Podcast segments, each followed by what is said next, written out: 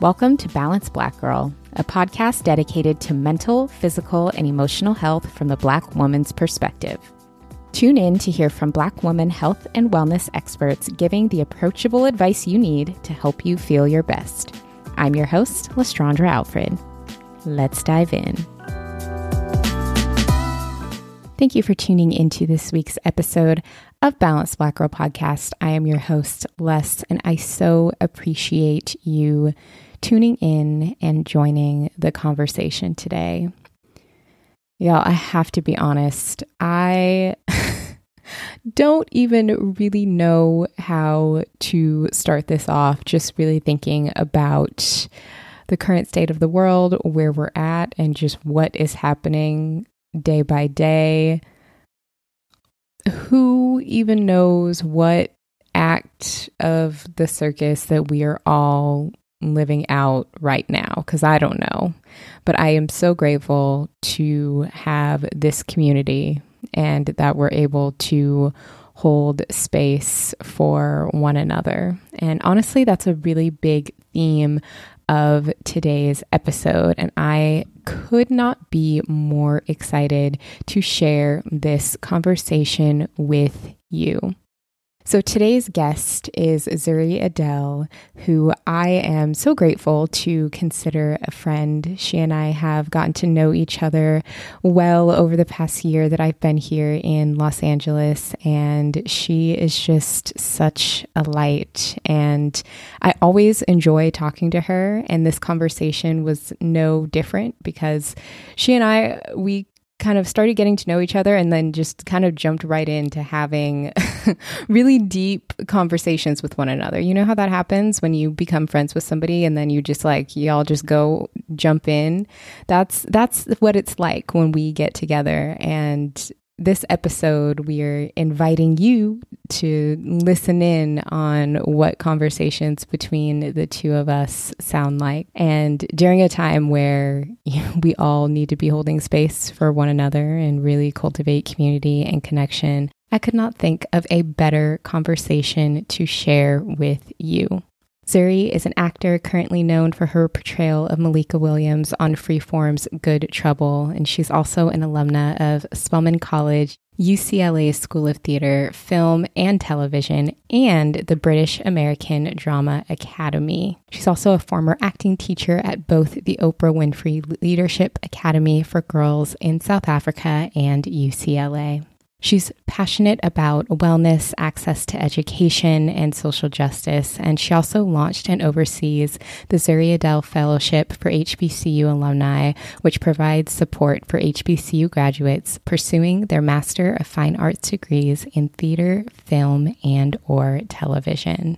We talk about so many things in this conversation everything from creating community to intentional wellness practices to the different ways that the wellness practices that we have can shape and change our lives. And like I said, even though I already knew Zuri before this conversation, I still learned so much from her, learned so much about her, appreciated her story, and I know that you will feel the same way. Getting to talk to her is truly just, it's like a soul nourishing experience. And I know that you will appreciate hearing from her just as much as I did. So let's jump into the episode. Zuri, I'm actually so excited to have you on the podcast today because you know what? I'm such a fan. I'm such a fan. this is how we met because I listened to your amazing podcast. It is. It's how we met. I just I feel like having you on the show is such a beautiful full, full circle experience mm-hmm. because over the past year, I mean, I've been fortunate enough to really get to know you and to now call you a friend and the fact that we connected through the podcast, it's just it's so special. Yeah, it is. It's full circle for both of us for sure. And like, yeah, everything everything you just said and the fact that we're able to spend time well especially before the pandemic like in person to meet one another like as soon as i saw that you were moving i was like where you at girl i knew where you i knew where you was going you called it yep. yes you totally called it because i wasn't saying where i was going no, just to kind of protect energy yeah. and you were like so you're coming to la right i could tell I was like, I got to meet my sis in person. Like, this is one of those in person connections. Exactly. Yeah, yeah. Exactly. You've been a big part of my journey. Big part of my journey. Yeah. I'm very oh. grateful for your platform and that you said yes to your calling. I mean, oh. what a oh. ripple. What a ripple. Yeah. So it's well, an honor. You. It's an honor. Thank you for having me. I'm glad we get oh, to let goodness. people in on our conversations now because sometimes, you know, we got we got a good tea. Oh, we do. I mean, and that's something that I and I definitely want to talk about this today in terms of adult friendships and making friends friends as an adult because I think for some people that's it's hard. I mean, I know it's hard for me, but I feel like in the case of you and I and how we talk to each other, it's such a good example of yes, you may not have the same number of friends as when you're younger, but when you get older and you kind of know where you're at and what you're about, it's those connections can be so much stronger because you know what your values are and you can see that in other people. Yeah, we're just you're so much more intentional and I think that that's clear because we both have public platforms, so I know that we have extra boundaries to uphold um, when it comes to who we who we do want to allow into our space. And so the fact that we both had the discernment to know that we were safe with each other, um, and that of course we could reroute at any time if that became clear that that wasn't true. But like we had, we just followed our spirits, and like that brought us to each other, and that is like the best way to form any sort of relationship, romantic, platonic, um, business wise. Like when we seek our spirit, what our spirit is asking for, that literally led us to one another in friendship. And that's like the foundation. So even if you just have five friends that you you've acquired that way, that's so much stronger than, you know, a thousand friends or followers um, from an unintentional place. Oh, I I couldn't agree more. And I think what I appreciate about getting older and establishing those really intentional friendships is, you know, when you're younger, a lot of friendships are about proximity. And I, I mean that in the nicest, most honest way possible. When mm-hmm. you're a mm-hmm. kid, your friends are who's in your class or who's on your team or who you're in a in a play with. Mm-hmm. And there's mm-hmm. not necessarily a whole lot more depth than that, which is why I think as you get older, some of those connections can can fall away. But once you do have that intentionality, I think it's totally quality over quantity. Oh my gosh, absolutely. Absolutely. And I love it. I mean, I think it's good like when we're growing up, of course, like you said, we're connected with people who come into our lives with these similarities. So sometimes that's good to have those similar hobbies um, or like even sometimes just like your parents' friends had kids the same age and you you had to go to their house, you know, one night if your parents are working late or um, and that's how we connected. And that that stuff is great. Those are there. There's something great to be said about like connecting with people who you wouldn't have necessarily chosen to connect with on your own. And then there's something really phenomenal about in adulthood, like we can do both. We can we can run into people um, in ways that we may not have chosen on our own, and then we can also like seek out what we need. And so we have this you know and then we and then we get something that's like super super aligned. And i like that we can do i like that we can do both especially with social media um, while we're you know socially distant um, physically distant really. Like we're we're still able to have that type of consent in who we want to allow into our our spiritual space. Yeah, I love that we can do that as an adult. And I actually want to like encourage the idea that we can do that as children too. Mm-hmm. More. Yeah. Oh, I love that. And I love that you said consent. Yeah. Because that's what it is. Mm-hmm. That's really what it is. Yeah. It is. Yeah. And we don't have to be friends with everybody. I mean, mm-hmm. um, you know, everybody we we work with or everybody we are around in perhaps our family connections or related to mm-hmm. like all of it all of it can be a choice about boundaries 100. and you know about what what we can do from a place of an overflowing cup of energy. Absolutely. I could not agree more So I would love to, you know, if there are folks listening who are have not met you yet or are not familiar with you, who you are and your work, I would love to start off by having folks get to know you a little bit better. Um, so can you tell us a little bit more just about your background, how you came to be the the woman that you are today? Oh yes. Hi family. So um right now, the woman I am today, as I'm always evolving, a lot of my work right now is in television.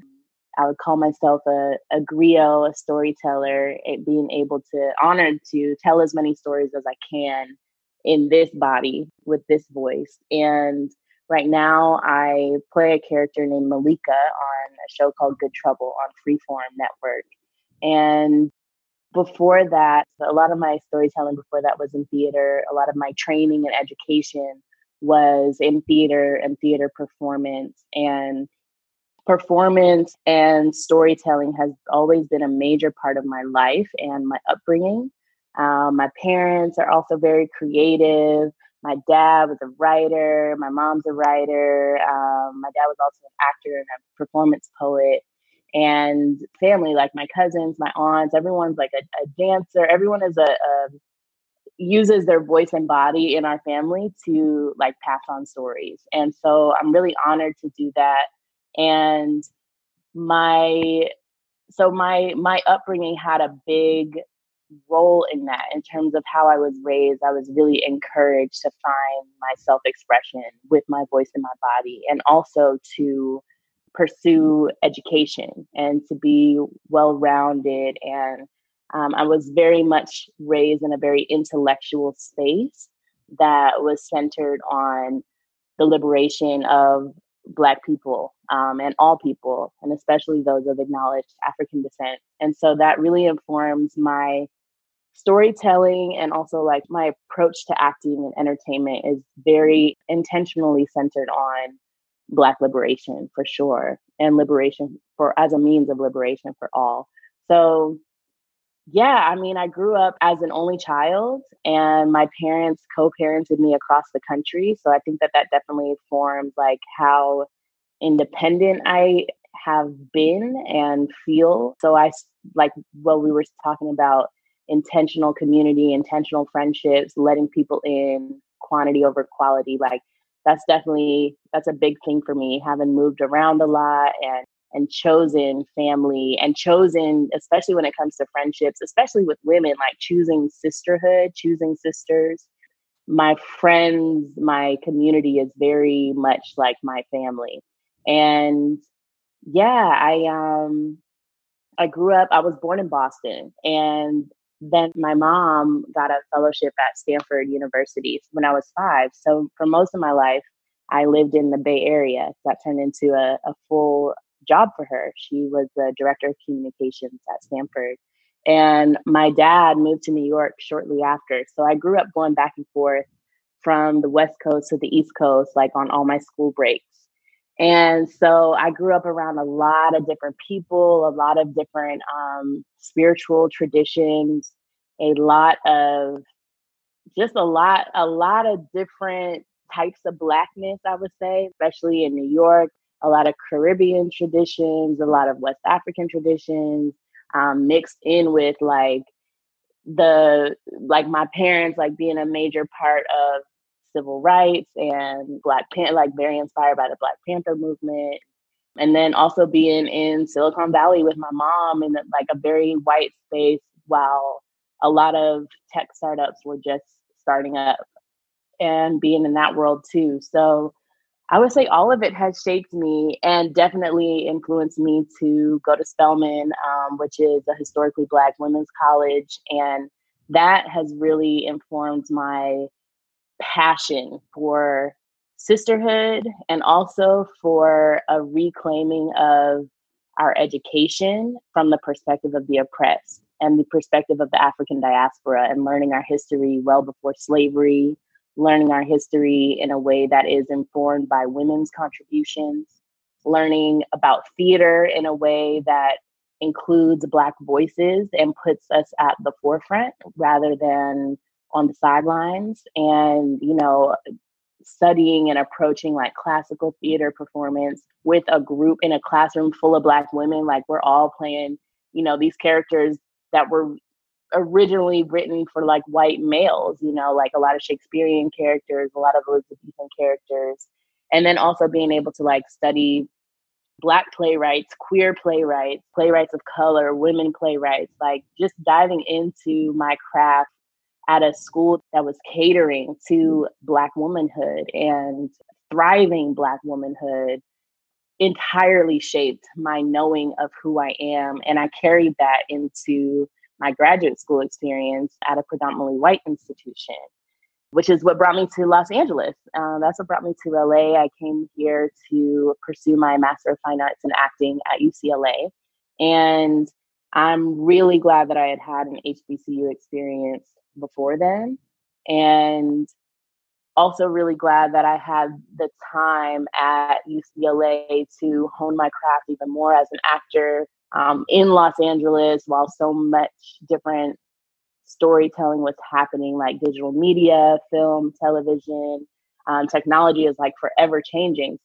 And being in LA and training as an actor and training in theater specifically all of that and and before that was training in london and and all of it was very very physical like the requirements for the breath work and the movement work to be able to sustain a show so many times a week or really tap into these like very strong characters required wellness to be at the forefront of my life because the work is so athletic to be able to do that work on stage and on screen. Just at that time, my focus and my training was on stage, and it just required such athleticism that what I put into my body, what I did with my body, who I shared my body with, and how I moved my body, and how I slept, how I ate, it had such an impact on my performance and that I started to become so passionate about wellness that that led me into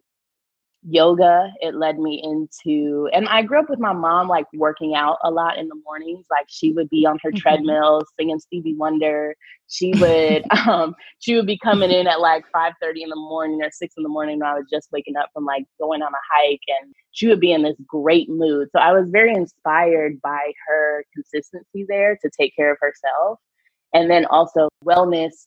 I started to take that in as i became more of an adult and that took me into like this wellness journey. So now i've balanced a passion for wellness with this passion for storytelling and like especially academia like after graduate school i worked part-time in a yoga studio um, i did yoga teacher training started to develop initiatives for more people of color and especially people of acknowledged african descent to have access to teaching yoga so that wellness could be more safe for Black students and students of color. So now I'm starting to intertwine those worlds. And that is like where I feel that I am now, is in this place of merging wellness, holistic wellness, with storytelling and entertainment and like using them both to merge together as this social political tool.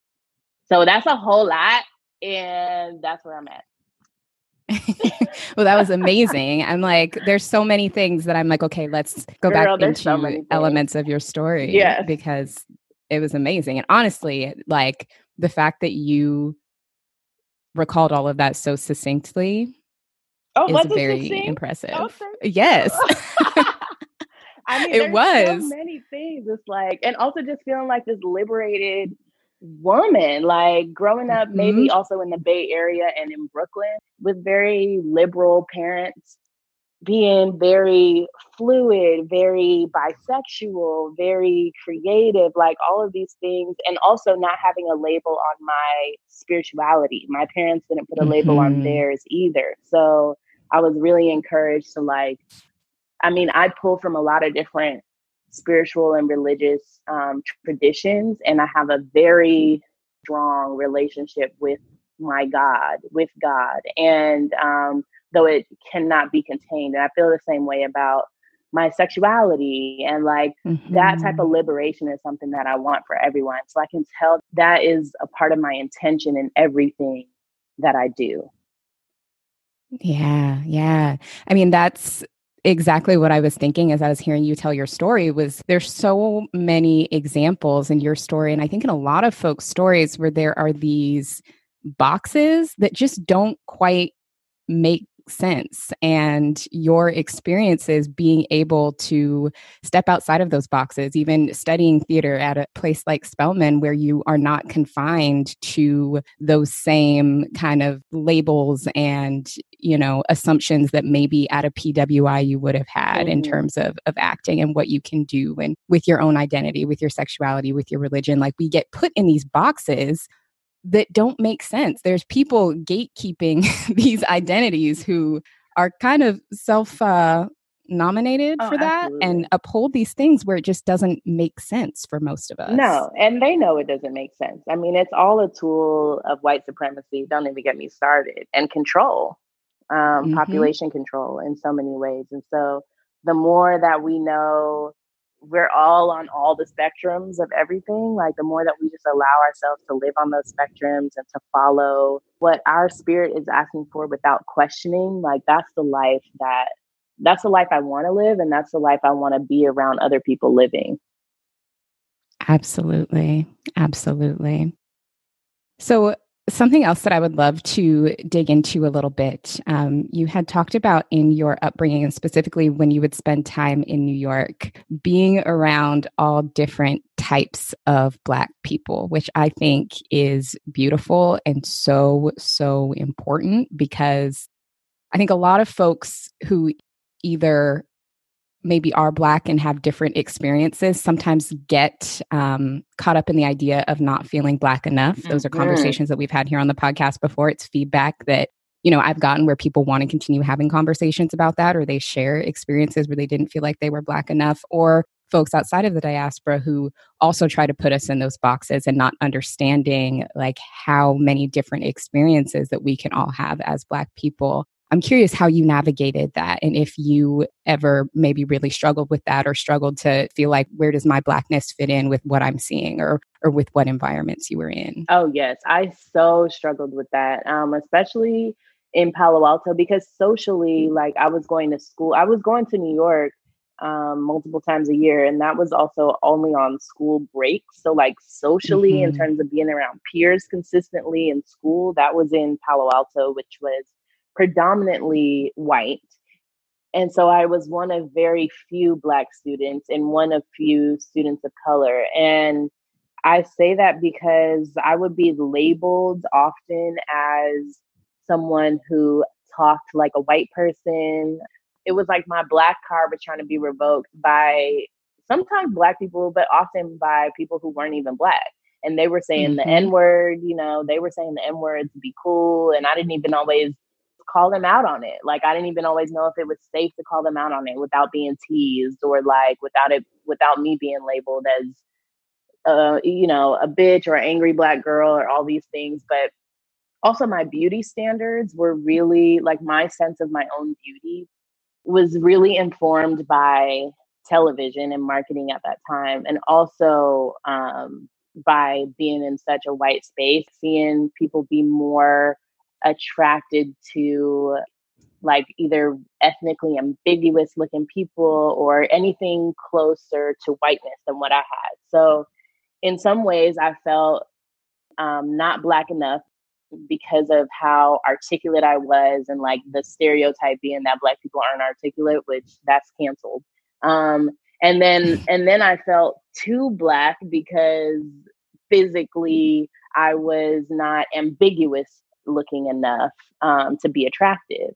So there were like both of those going on. And then when I would get to New York or to the East Coast around my family, like they would have these thick New York accents, or there were just ways in which they were carrying themselves with a little more edge. Like I was growing up in a suburb in California, and you know, my cousins were not. There was just a little more edge, a little more like there was, there could be some more fights on the streets, or like just even the independence that a young person in New York has by having to take public transportation um, on their own and dealing with that.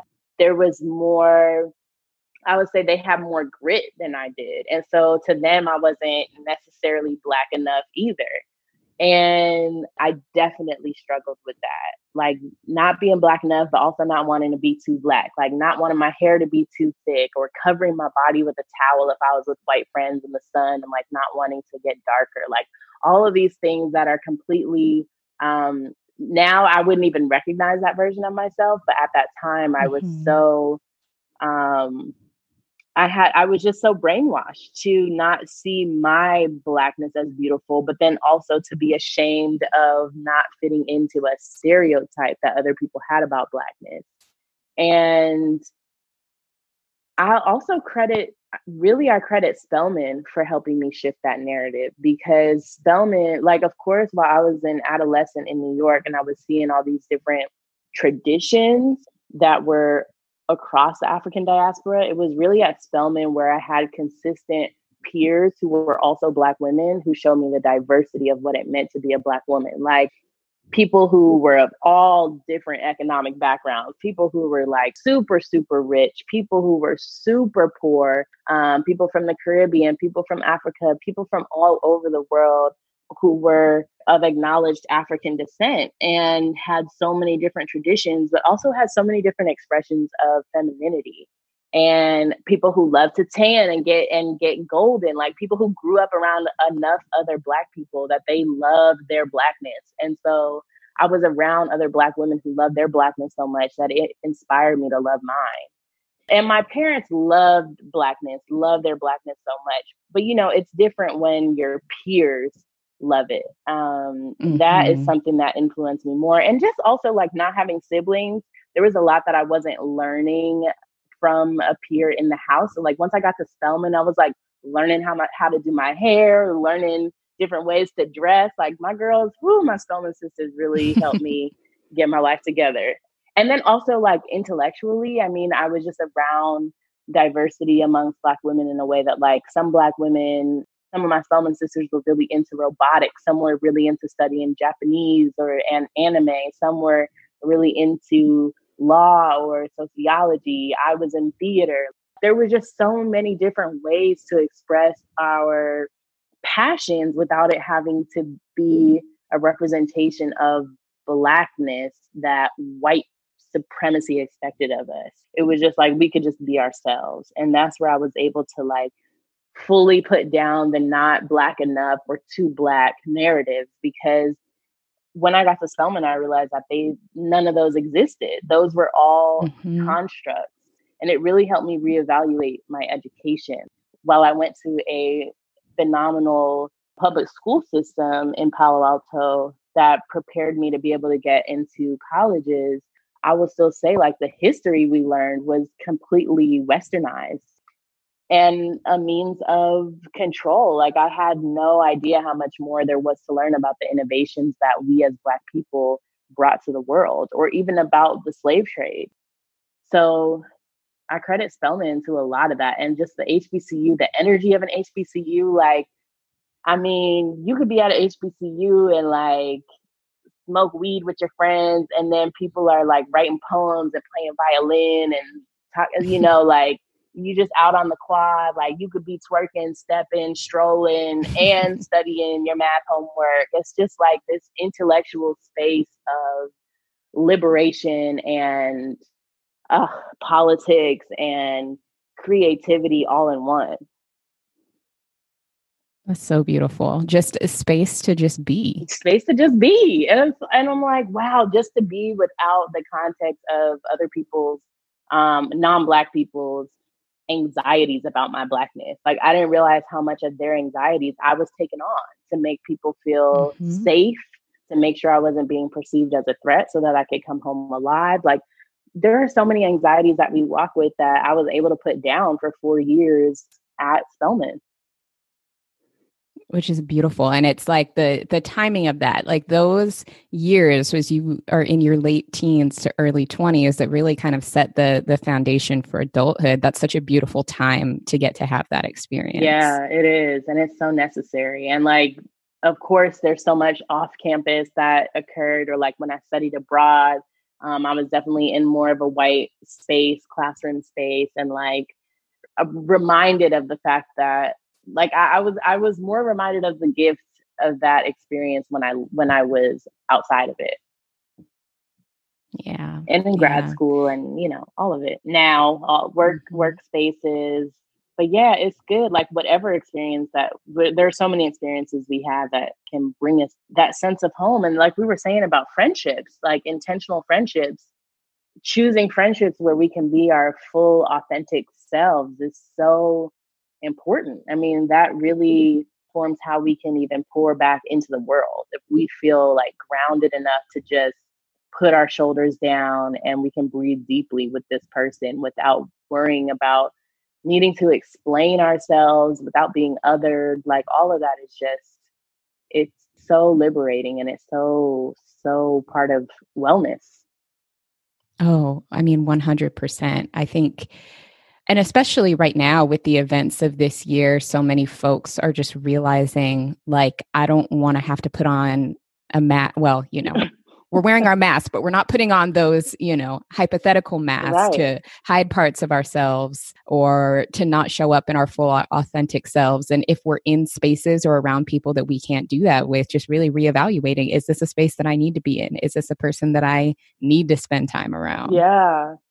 And sometimes it feels like more work to spend time around the people who are really good for us too, who we can be Mhm. vulnerable with and put the baggage down because we're so used to holding on to the baggage and the anxiety that like that mask, you know, that metaphorical mask is something we're so used to and we don't fully let ourselves be seen that like it can be so hard.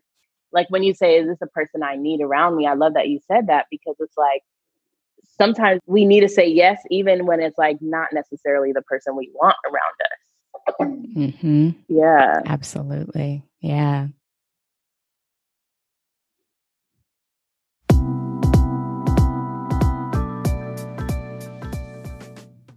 Looking at my desk right now, I have about four different beverages, which I usually have at any given time while I'm working or recording episodes of the podcast.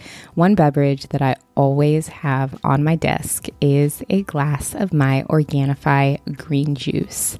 I am such a big fan of Organifi green juice because it's a really, really delicious powder that you can dissolve right into water and get major, major nutritional benefits. So much more efficient and cost effective than buying a ton of fresh produce and using a really big, loud, clunky juicer. I know this because back in the day, I used to juice my own green juice every day, and it was a very loud, expensive habit. I also wasn't getting the same nutritional benefits that I get from Organifi. I wasn't getting ingredients like moringa, which is an incredible source of essential amino acids. I wasn't getting ashwagandha to regulate stress. I wasn't getting turmeric for anti inflammatory properties to help improve my immune system. I love just throwing a scoop of the Organifi in water. I feel great. It's an amazing pick me up to help me digest my food better and feel more hydrated. So, if you would like to simplify your superfood intake, I recommend Organifi Green Juice Enough. You can go to balanceblackgirl.com forward slash Organifi. That is O R G A N I F I. And you can use the coupon code BBG for 15% off. Again, that is balanceblackgirl.com forward slash Organifi using the coupon code BBG for 15% off.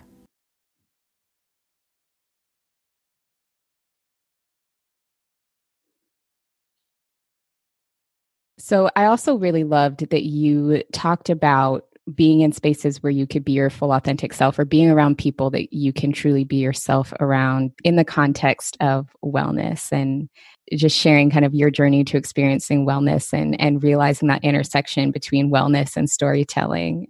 I think that is incredible. I've actually never thought of it that way before and Mhm. i've never heard anybody say that or explain it that way. And when you were stating that at least in, in your experiences with acting and, and theater i just thought that that was so incredible because it can apply to so many different contexts where we are telling stories or, or sharing stories but having the stamina and ability to do so is is so important and in knowing you, one of the things that I really, really appreciate about you, which I know I I told you this, but you the way you take care of yourself is something that I just from the outside looking in admire so much. Mm. Like you make your personal practices that you do to take care of yourself look easy, even though I know they're not.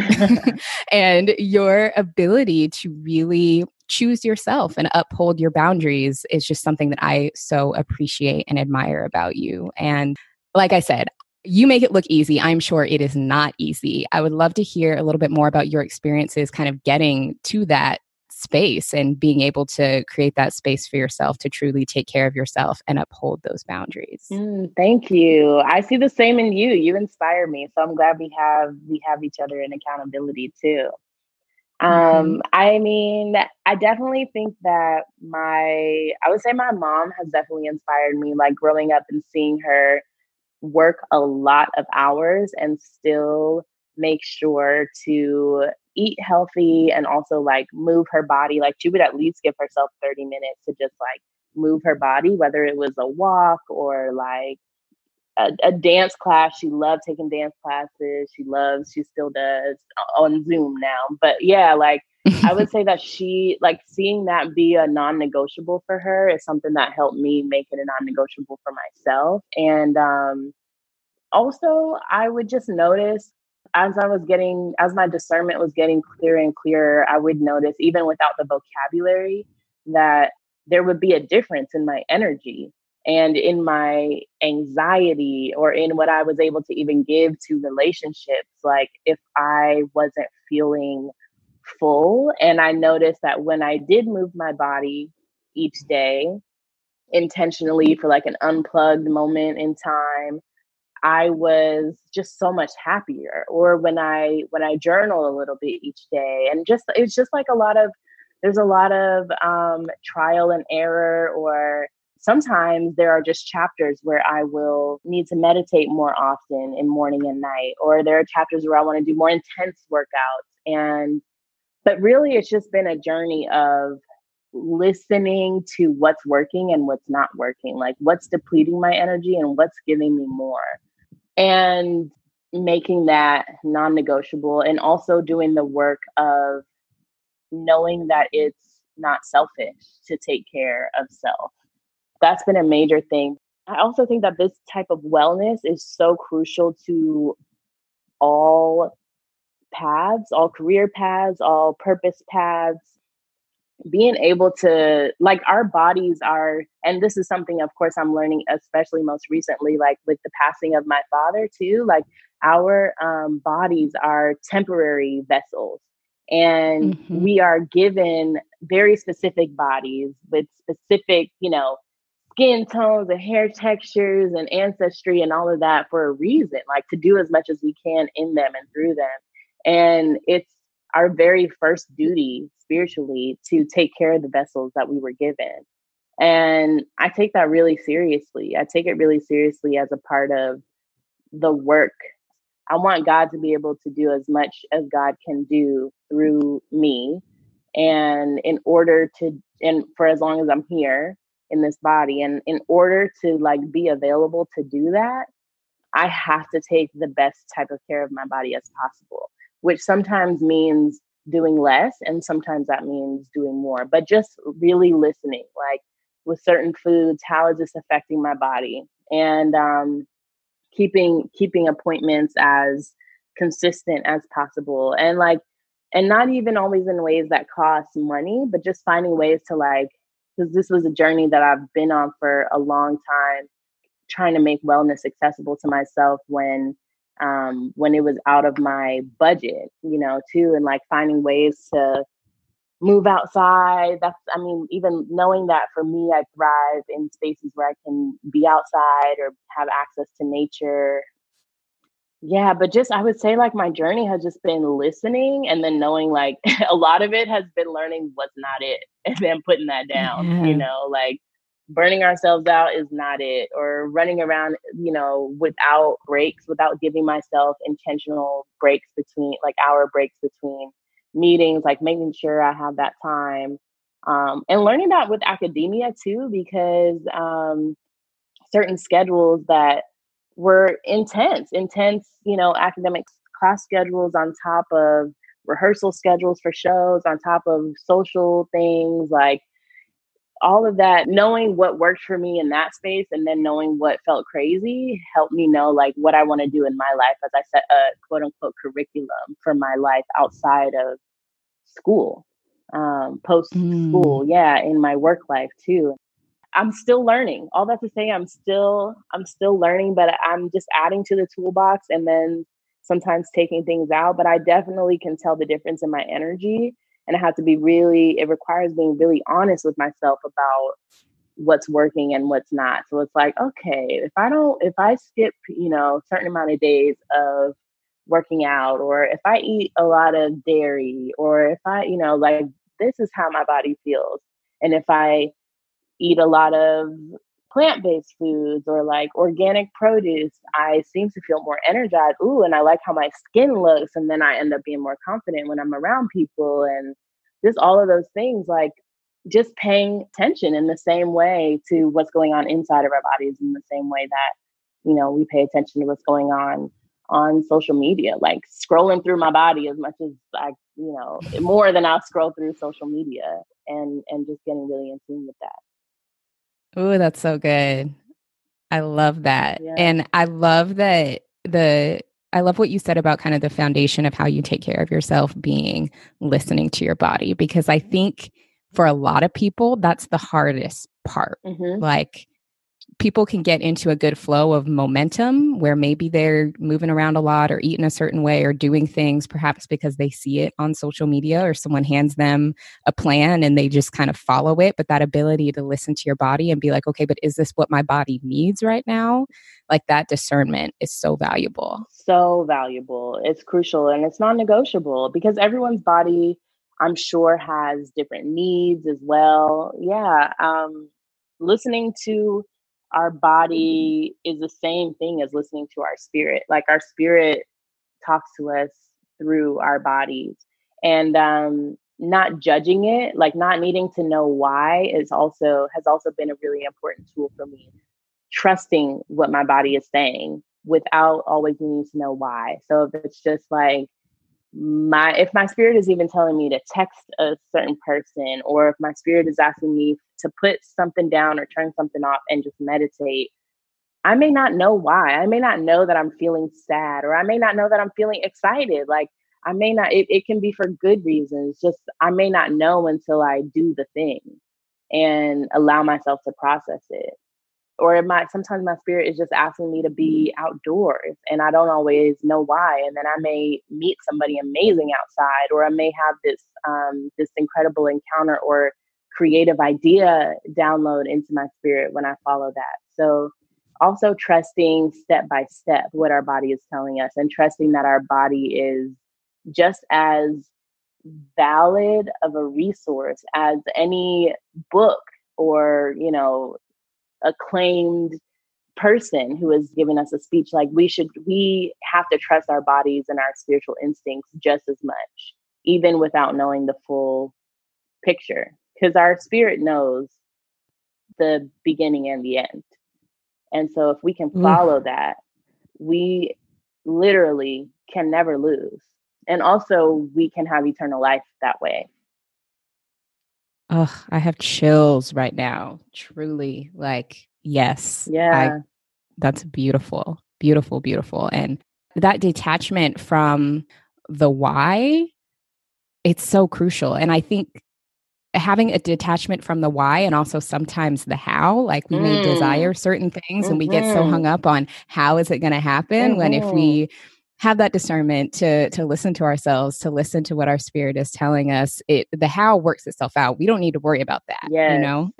Girl and especially yeah we just have to listen and especially when it comes to the people in our lives. I mean we have to i think it's so crucial to trust our body's responses to certain people and it doesn't make people better or worse than us that our bodies respond a certain way but like if we are around a particular person or group of people and we feel really anxious or we feel really mm-hmm. heavy or we feel really grounded and we feel really safe it's important to listen to that and to trust that without knowing why. And like if someone's presence or when they when they contact us or reach out to us in any way if that triggers something in our body that doesn't feel good it's also important just to, like to listen to that in the same way that we would listen to a food that doesn't make our body feel good. Or if someone's energy does make us feel good it's also important to listen to that.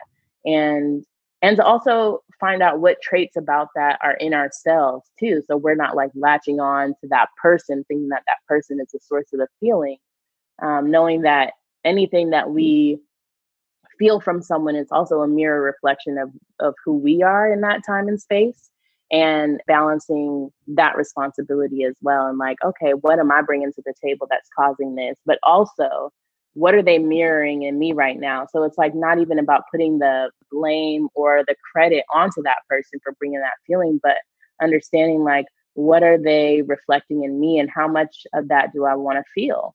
And that's really up to us to know the answer to but without judging what our body is telling us like our nervous system really speaks to us about people as well and what energies are supposed to be in our lives. And without worrying about what they may do without us if we need to take space like we need to trust that their spirits have them. And if we are feeling that pull to like take space away from i would say a certain energy of a person just like we're feeling that about certain foods or certain movements of our bodies like we we have to honor that and trust that those people will be good they also shouldn't be around us either.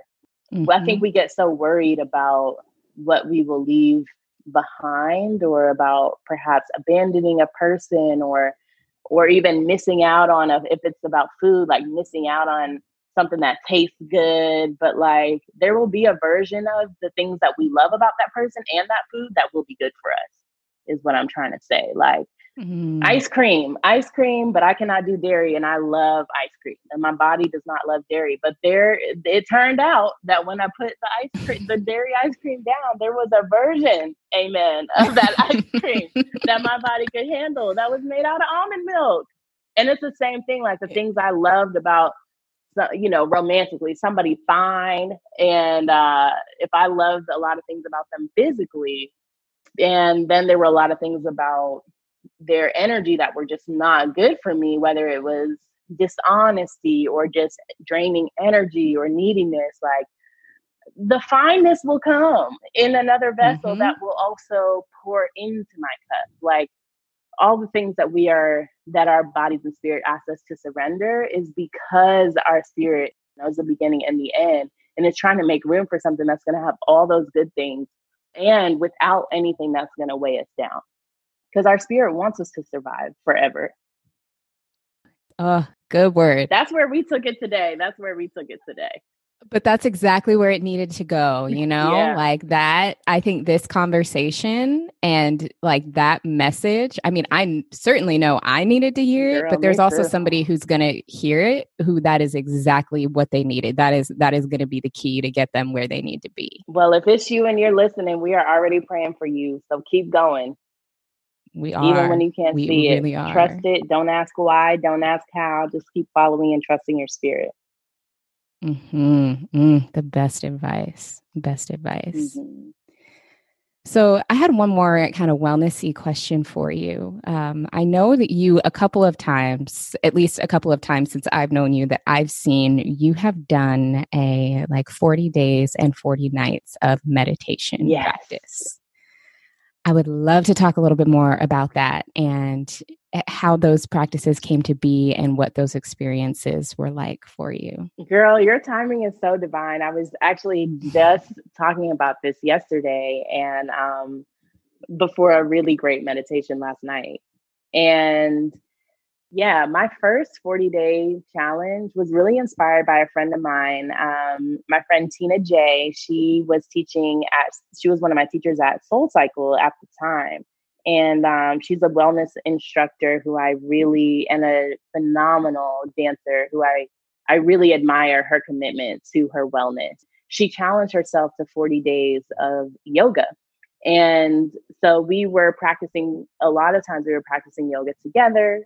And at the time, I was working at a yoga studio that she was coming to, and I was taking her classes and, you know, wellness. Like we were being, you know, helping each other out in the ways that we could.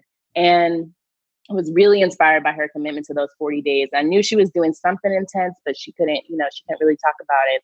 And no matter what, she was showing up for those 40 days. And I just saw her and her her outside life and just her internal composure transformed to another level. And I was moving through a really tough transition in my life, mainly ignited by a breakup, a romantic partnership that ended in a way that was really, really painful for me at the time. And I was also having a hard time career wise and financially. Like auditioning for a lot of things and not booking anything um, in television and still learning how to adjust my acting from theater to television and you know stumbling in that area ever growing in that area and also not feeling fulfilled anymore working at the yoga studio i was at and and just feeling like i needed more creativity. I needed to like tap more into my purpose and i was playing it safe in a lot of ways in life. So Mm-hmm. I decided to, like, with Tina's example, I just decided and I felt really led to start meditating in the morning and at night because I think I was like meditating and it would just, it was feeling good. And I was like, I want to, I want to do this for 40 days. And, and what I was like witnessing by my friend Tina was like, we were doing these 30 day challenges at the yoga studio I was at, and there was something about that extended 40 days. And, you know, 40 days is also like a very for many people, it can be very spiritual, very biblical, like being in the wilderness for 40 days and not knowing and um, the metaphor, the metaphor of that and and then coming out into your destiny. So I challenged myself to those 40 days and 40 nights of meditation in my studio apartment in Koreatown. I just had my little cushion. I sat it down, lit candles, and I was finding a lot of black artists who were doing like it was like everything came to me when I decided to do this. I, there, so I was finding like musicians, black musicians, um, women musicians, um, beautiful chorus, and uh. There were a lot of different people who were like doing these meditations. I was finding on.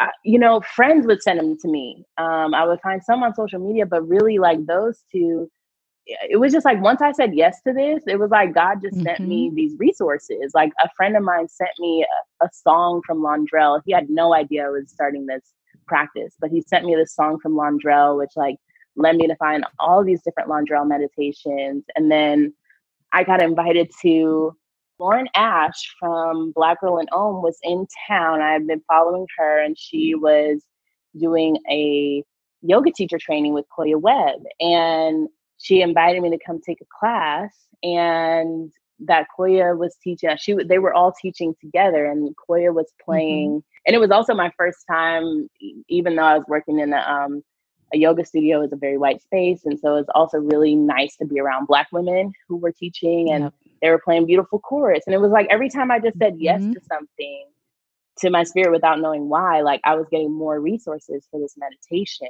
And mm. i mean especially on the days where i didn't want to meditate it would just like i would leave that meditation just feeling so transformed and just knowing that i would be good. And that's when my audition for my job now good trouble that audition came in during like the final days of that meditation uh, of that meditation challenge. And I mean, I was not booking anything that I was going out on auditions for. So I, I, I didn't really expect that this was going to be different.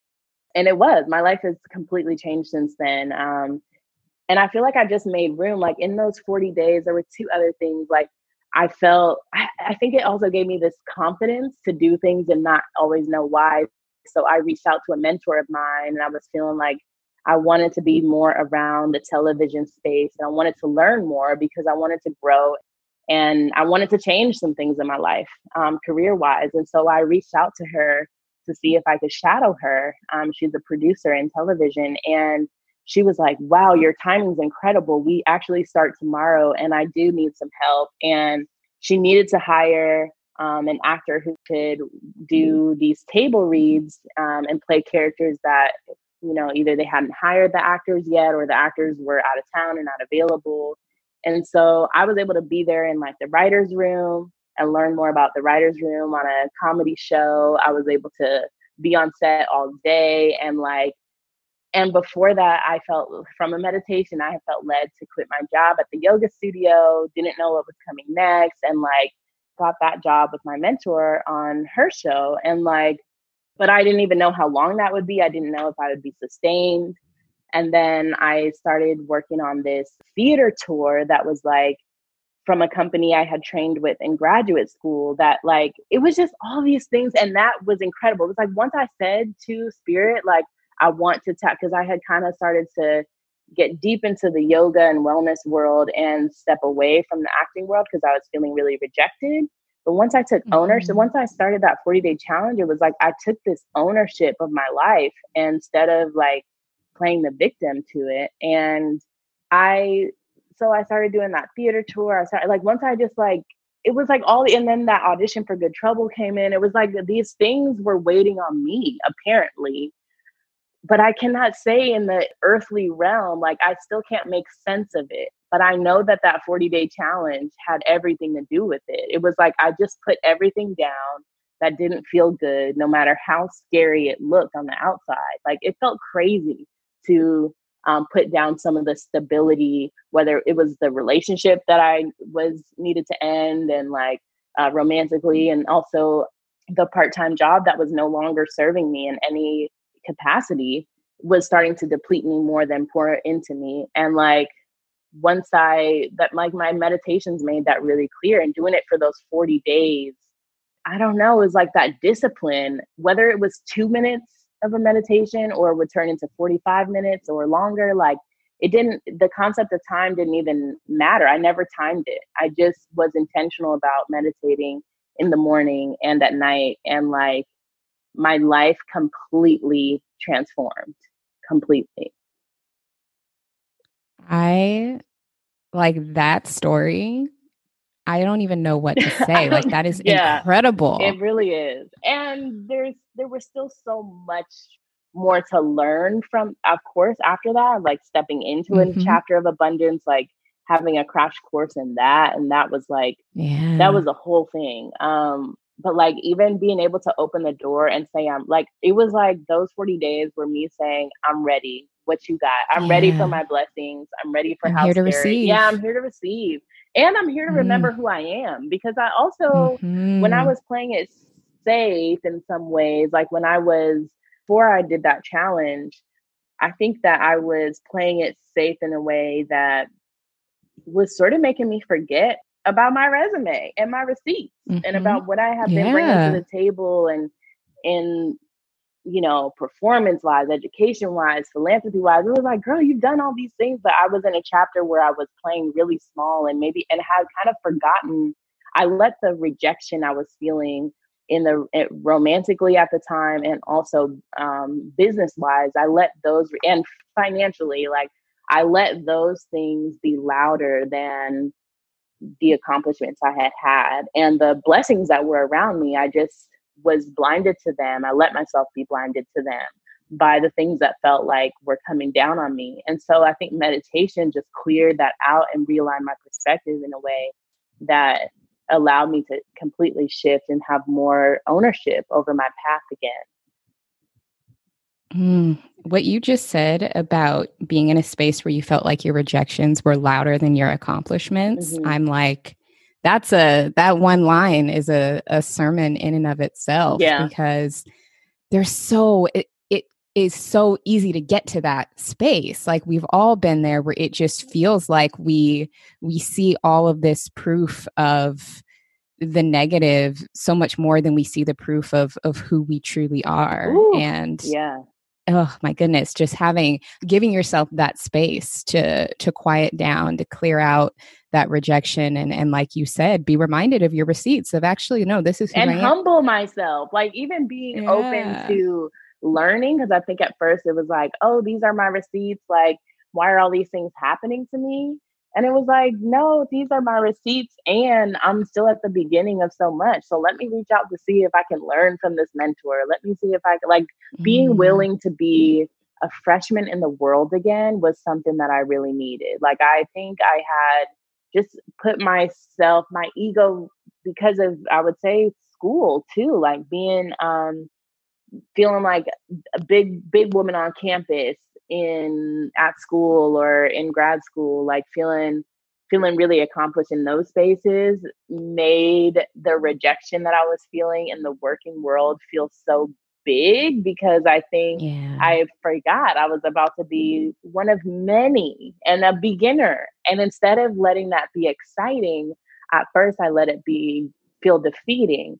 And when I let it be exciting again, like an exciting opportunity to learn, an exciting opportunity to leap in faith and not know, an exciting opportunity to just like maybe be afraid. Like when we let fear be and anxiety like be excitement instead you know there's a lot that can that we can welcome in from that perspective Mm, that is so good. It actually, I love that you said that and shared that experience because I just this past weekend did something very similar where I took like a pen and a piece of paper and I wrote a long list of all of the things that I've tried in my career in business that didn't work. Mm. and I listed mm. out all of the people that I have dated or had a situation or entanglement or whatever Girl. over the past few years. And I wrote what I learned from that experience, yes. like bullet by bullet. And it, like seeing all of that on paper of like, here's what I learned from this experience. Like, no, this situation didn't go my way, but I learned XYZ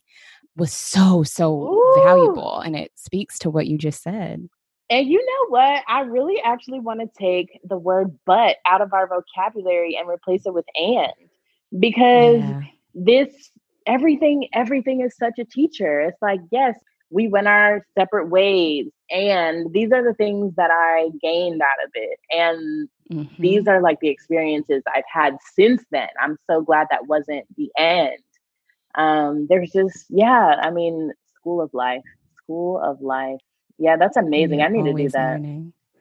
I highly recommend it mm-hmm. I, for anybody listening who maybe feels like in a little bit of a rut in some of those areas. You can do that for any area of your life. I did it in business and love because those are two things that you know I'm working through. But it was such a powerful exercise. That sounds phenomenal. I'm definitely going to do that. Ooh, yeah. that sounds a little.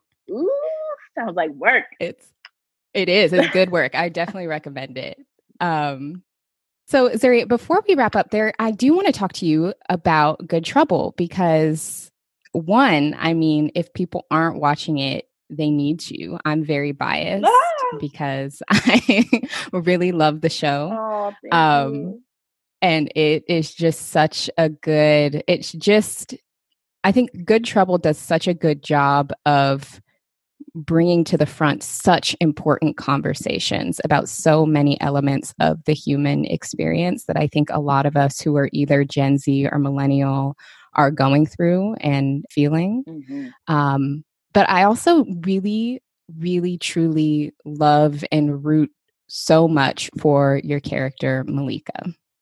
And I think Malika is a character who so many of us can see elements of ourselves in. Um, and I was just wondering if you could tell us a little bit more about her and about your experience playing her. Oh my gosh. Malika is such a blessing and a teacher in my life, and further confirmation that like every closed door led me to the greatest blessing.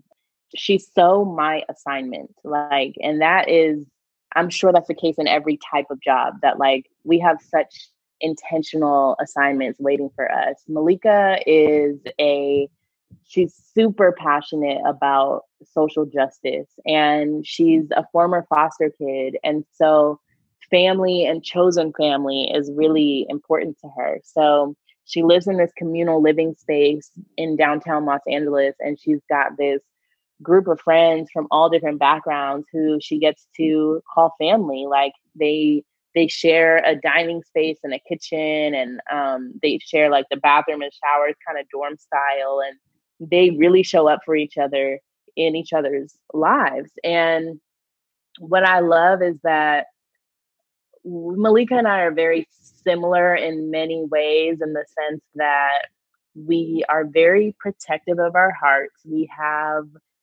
we are fiercely independent, or at least we try to be. So there is something, there is like this big blessing about having chosen family that, like, with whom she can let her guard down. So I learn a lot with Malika too. Like, there are a lot of moments where I'm like, what would Malika do? Because she is also a woman who is on the front lines in terms of social justice. And mm-hmm. I learn a mm-hmm. lot about the ways in which like she and this is a testament to the to the writers and the people who have created her character and i'm so glad that i get to create this character with them um but yeah she is so passionate about being a black woman and she's passionate about the safety of all people especially in the us and like the way that she speaks up for the people she loves the way that she speaks up for what's right is something that really inspires and informs my life. So yeah, she's um she's also studying social anthropology, so she's just she's big on studying culture and um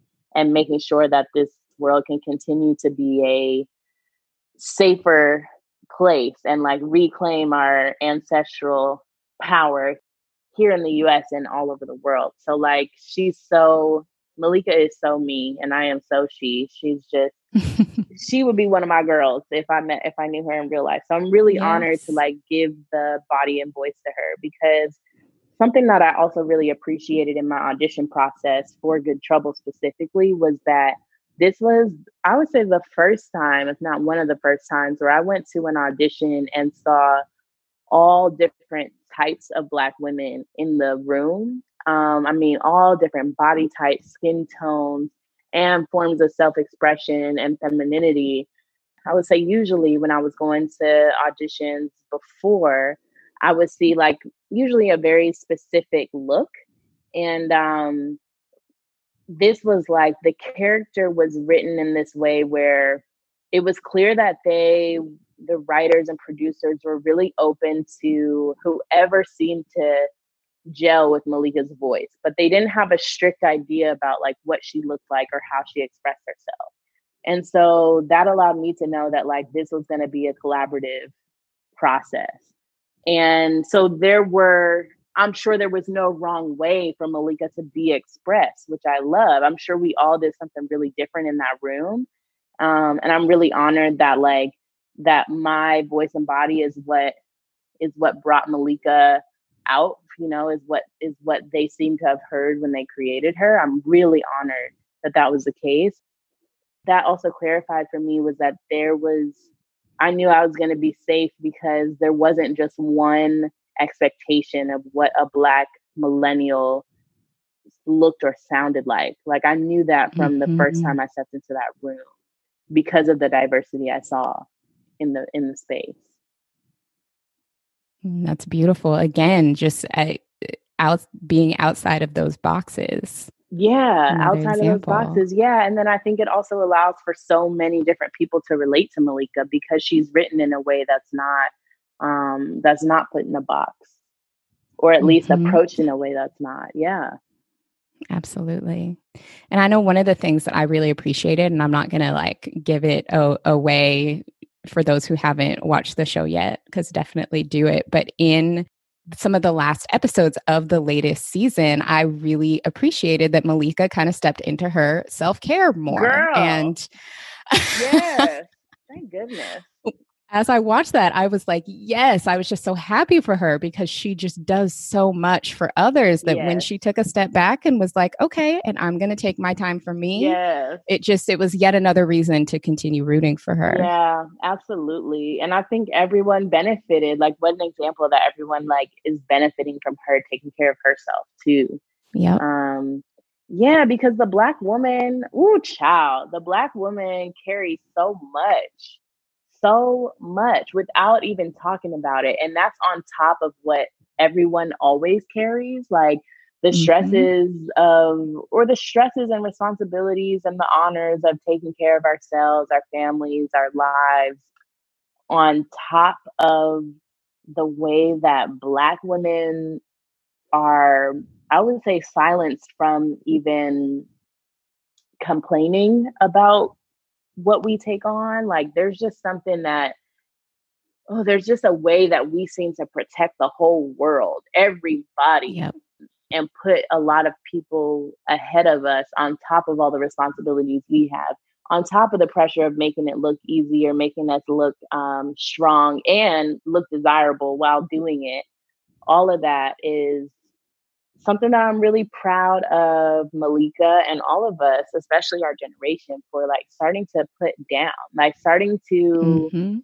let ourselves be vulnerable while doing these things and let ourselves be imperfect and be human and be stumbling and not and yeah yeah 100%. 100%. And it's something that I think I'm so proud of our generation for really stepping into that for Mhm. ourselves in ways that I think, you know, previous generations they just they didn't feel like they could. It's not that they didn't want to, they just didn't see that as an option or never saw it and and I'm so proud of our generation for really shifting that narrative and I'm excited to see what happens for future generations, those who look up to us um, to see how how that narrative continues to shift. yeah absolutely and i'm grateful for the generations before us like you said who um, didn't have that access who made sure that we Mhm. did and then proud of the ways that Yep. we've like picked up that baton and and made sure that their efforts are going to generational use Yes. yeah Exactly.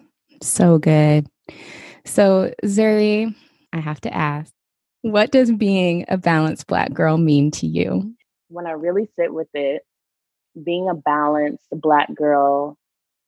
Also, I love that you say girl because it gives me permission to be a girl and to be like human and Mhm. yeah, um, and playful with it. Being a balanced black girl means being my most authentic self and, and being safe to be my most authentic self and feeling like my cup is overflowing. And I want to seek that place of overflow. Like, I want to give that overflowing cup to the world. And when, and I want to do things, I always want to do things that are, that are pouring into my cup. And even when that means pouring into others, it only is right if that pouring into others is also pouring into me. And so, yeah, being my most authentic self fully and feeling full while doing it and giving myself permission to be like being authentic also means being really vulnerable and being safe to be vulnerable and being safe to be imperfect and being safe to be stumbling through and find that overflow over and over again and resting and pausing and mm-hmm. breathing and yeah being balanced black girl. I love that word balance.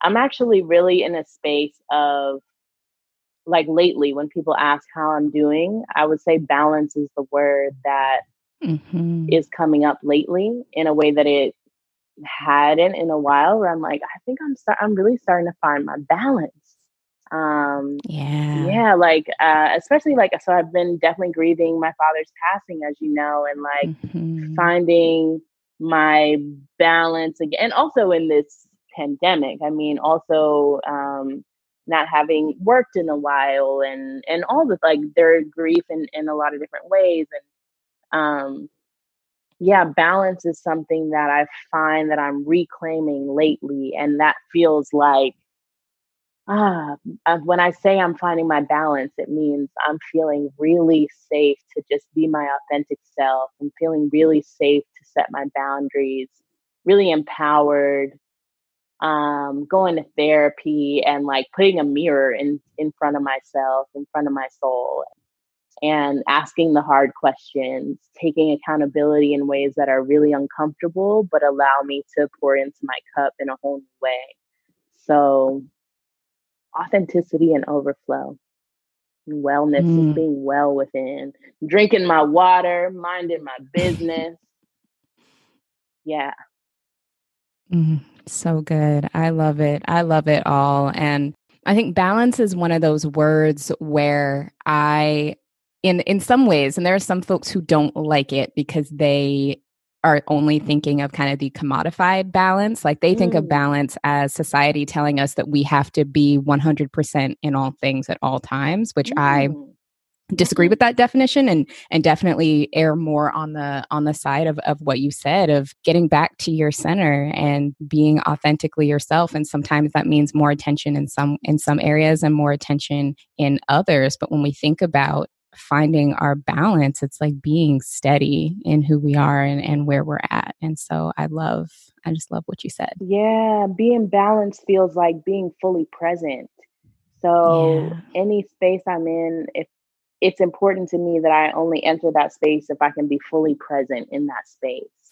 And if I know that I can't, then I won't enter it.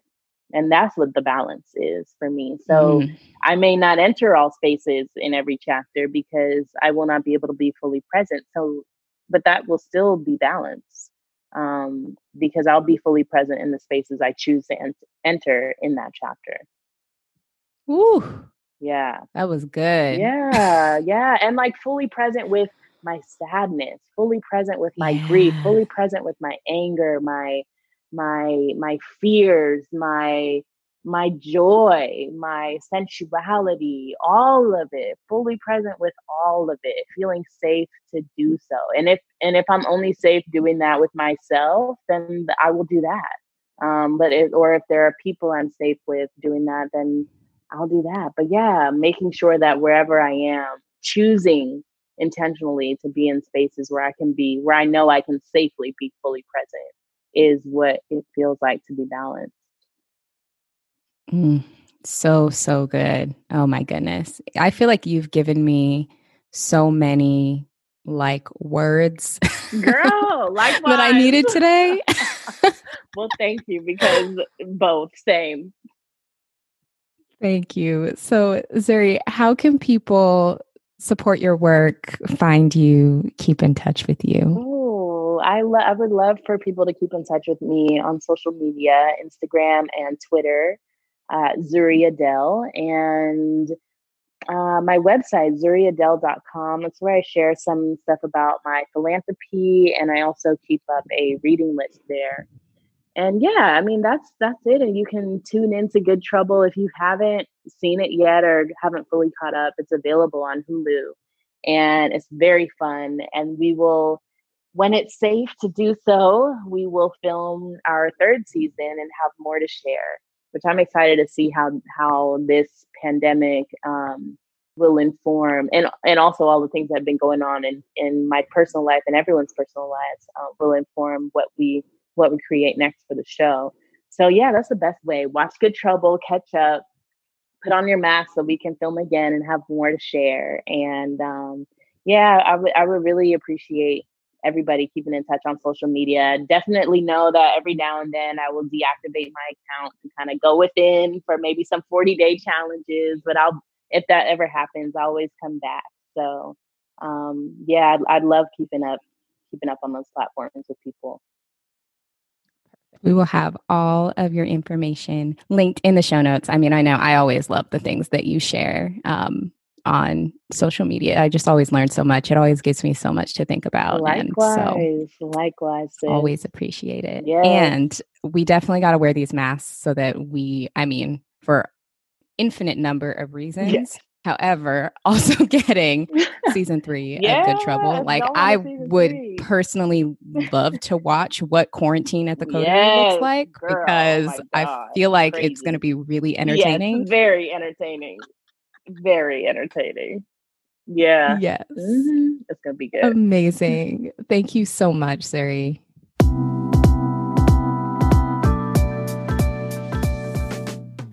Thank you for tuning into this episode of Balanced Black Girl podcast. I hope this conversation helped inspire you on your own personal self care and well being journey. To continue the conversation, make sure you check out our website at balancedblackgirl.com where you can find show notes and more information about each of our episodes. And you can stay in touch with us at Balanced Black Girl Podcast on Instagram, at Balanced Black Girl on Facebook. And if you haven't done so already, please leave us a review on Apple Podcasts. It really, really helps the show. Thanks again for tuning in and keep taking care.